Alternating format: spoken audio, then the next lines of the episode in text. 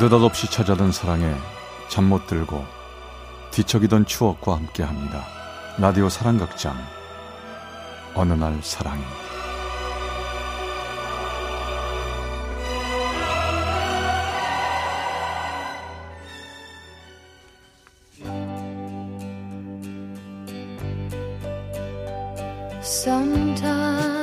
사랑의 체험 속의 어느 날 사랑이 301화 조용히 부르는 그 이름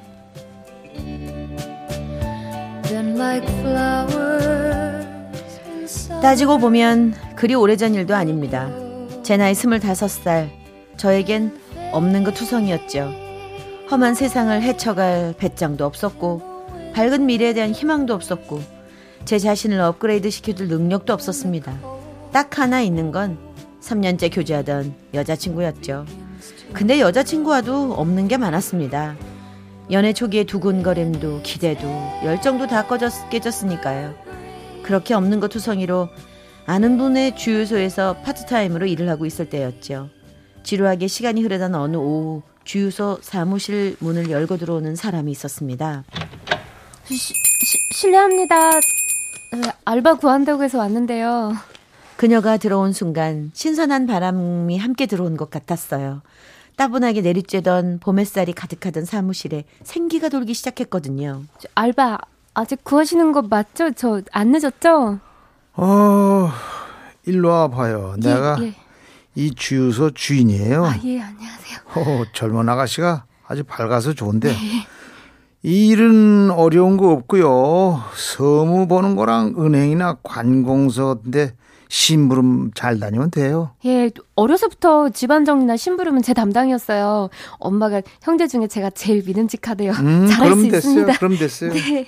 사장님과 그녀가 얘기를 나누는 동안 저는 일에 집중할 수가 없었습니다. 장부를 손에 들고 같은 페이지를 읽고 또 읽었죠. 잘 부탁드립니다. 저 여기서 일하게 됐어요. 예? 아, 그래? 잘 됐네요. 저는 이지선입니다. 선배님은요? 예? 예? 저, 저, 뭐요? 아, 바쁘신가 보다. 정신이 없으신 것 같은데. 아, 아무튼 저는 이지선이고요. 잘 가르쳐 주세요. 지선. 참 많이 들어본 흔한 이름. 근데 그날부터 지선이란 그 이름은 저에게 아주 특별해졌습니다. 온통 지선이란 이름이 제 머릿속을 꽉 채웠거든요.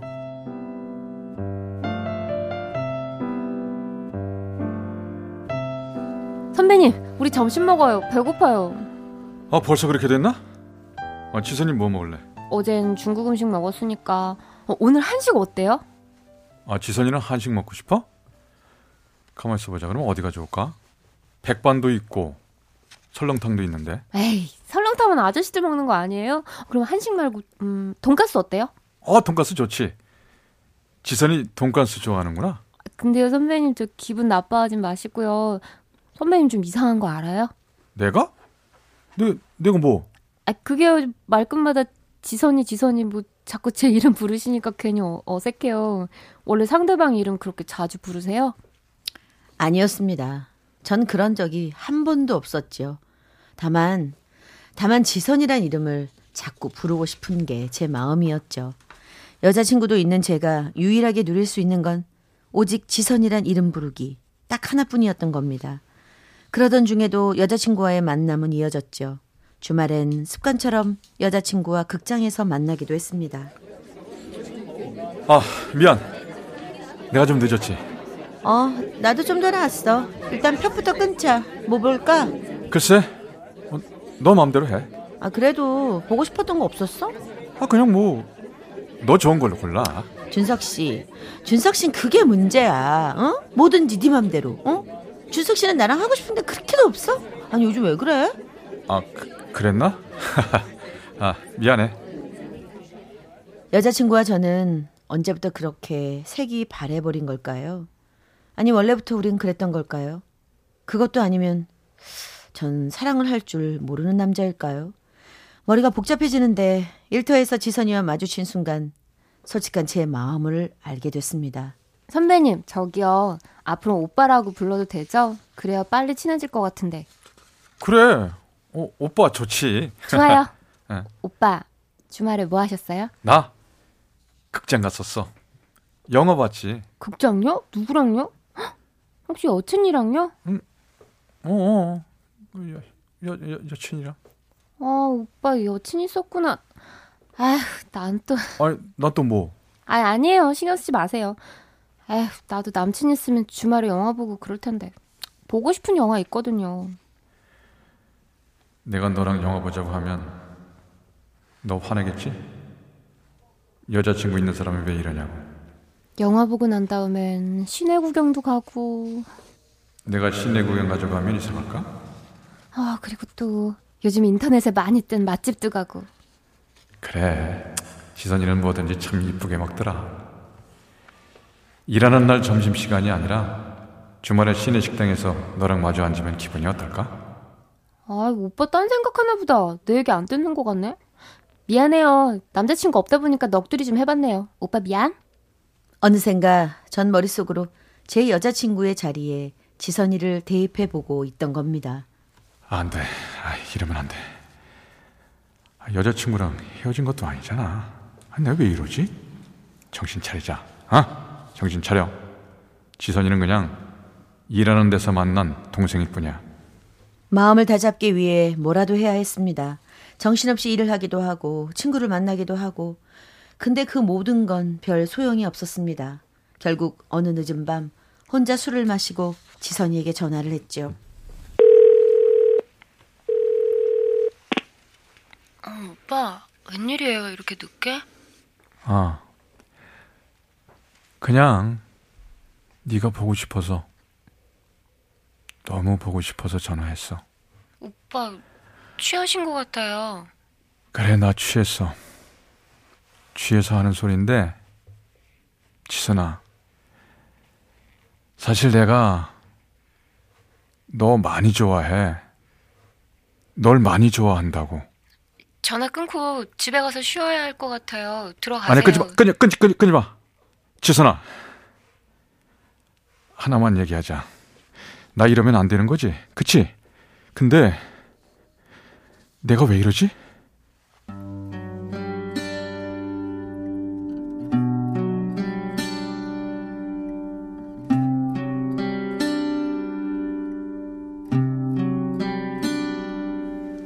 다음 날 숙취 때문에 머리가 지끈거렸는데 그게 순전히 술 때문인지 아니면 술에 취해 어이없이 털어놓은 고백 때문인지 알 수가 없었죠.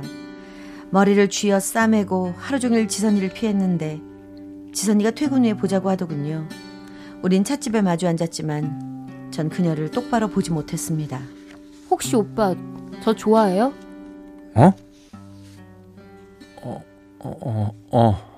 근데 왜 내색도 안 하다가 갑자기 전화로 그랬어요? 아, 저기, 그게. 아 그리고 오빠 그, 저, 여자친구 있다고 하지 않았어요? 순간 머릿속이 하얘졌습니다. 지선이에게 난 얼마나 이상한 놈으로 비춰질까. 끔찍했습니다. 오빠 여자친구 사랑해요? 그, 글쎄. 나, 나도 내 마음 잘 모르겠어. 널 보면 설레고 좋은데, 그렇다고 여자친구가 막 싫은 건 아니야. 내가 너무 나쁜 놈 같지? 이런 말하면 이상하게 생각할지 모르지만 저 사실 오빠 처음부터 좋았어요. 왜 그런진 모르겠는데 그냥요. 근데 여자친구 있다는 얘기에 마음 접었어요. 순간 머리가 띵해졌습니다. 이게 무슨 얘기지? 오빠 저는요 남자 여자가 서로 좋아해도 다른 사람한테 상처 주는 사랑은 싫어요. 거짓말도 싫고요. 근데 제가 지금 저도 오빠가 좋다고 해버리면 제가 그 나쁜 일들을 해야 하잖아요. 아무리 오빠가 좋아도 그건 싫어요. 그래. 그러면 안 되지. 내가 널 나쁜 사람으로 만들 순 없지. 미안하다. 내가 했던 얘기 잊어줘. 정말 미안해. 나 먼저 일어날게. 아 저기 오, 오빠 저기 일어서는 저를 불러세운 지선이는 잠시 아무 말 없더니 고개를 푹 숙였습니다. 그리고 숙인 채로 작게 말했죠. 혹시 혹시 말이에요. 오빠가 여자친구하고 끝내면 저 때문이 아니라 그러니까 그냥 둘이 끝난다면 그땐 저한테 오실 거예요? 그럴 거예요? 내가 그렇게 되면 날 받아줄 거니? 지선이는 여전히 저를 쳐다보진 않았습니다. 하지만 고개를 작게 끄덕였죠. 제가 뭐라고 말해야 할 것 같은데 왠지 말이 나오지 않았습니다. 아무것도 정리되지 않은 상황에서 섣부른 얘기라면 지선이한테 또 다른 상처를 줄 것 같아서요. 이런 생각에 잠시 서 있는데 그때까지 고개를 숙이고 있는 지선이의 어깨가 조금 들썩이는 것 같았습니다. 우나? 먼저 가세요, 오빠. 저 좀 천천히 나갈게요. 친구랑 약속 있는데 시간이 남아서요. 가세요. 지선이의 들썩이던 어깨가 마음에 걸렸지만 전 그냥 돌아 나왔습니다. 그 어깨짓의 의미는 나중에 알았죠. 그땐 오직 한 가지만 생각했습니다. 여자친구에게 얘기하자. 헤어지자고. 지선이 때문이 아니라 나한테 정직하겠다는 생각 때문이었습니다. 늦었지만 이별을 인정할 때가 왔다는 걸 느꼈죠.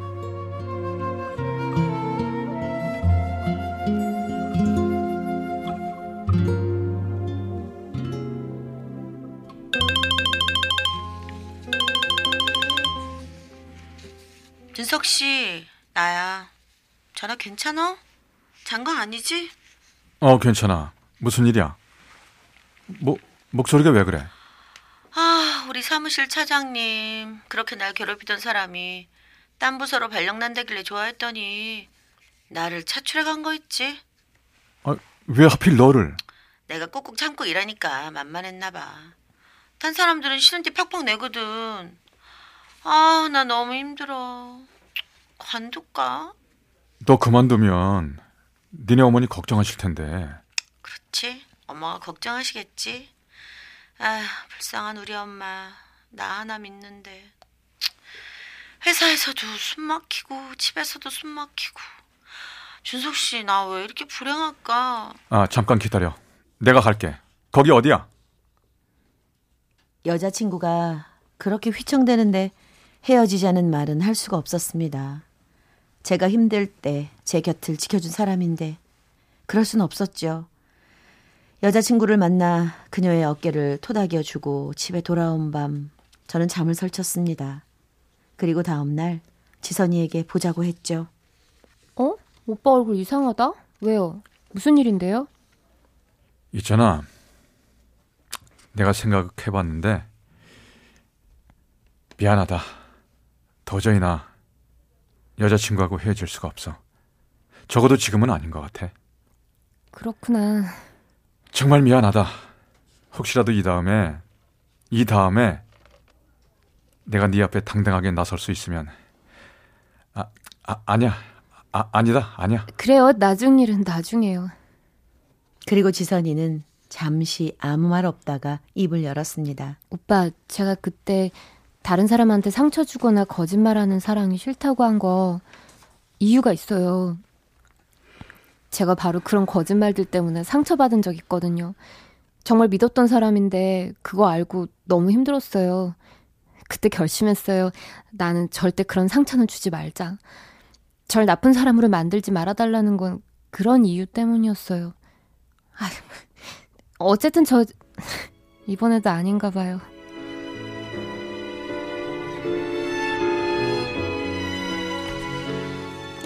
지선이를 힘들게 만들었다는 생각에 마음이 무거웠습니다. 아무 잘못 없는 지선이를 괴롭히기 싫어서 일도 그만뒀죠. 그 후 시간은 어김없이 흘러 전 다른 일을 시작했고 약 1년이 지난 후 여자친구와 헤어졌습니다. 우리 사이의 연애 세포는 결국 사라진 거죠. 그래서 다시 지선이를 찾았냐고요? 아니요. 하루도 빠짐없이 그 아이를 생각했지만 찾진 않았습니다. 그 사람은 저보다 더 좋은 사람을 만나야죠. 자기 감정에 솔직하고 당당한 사람.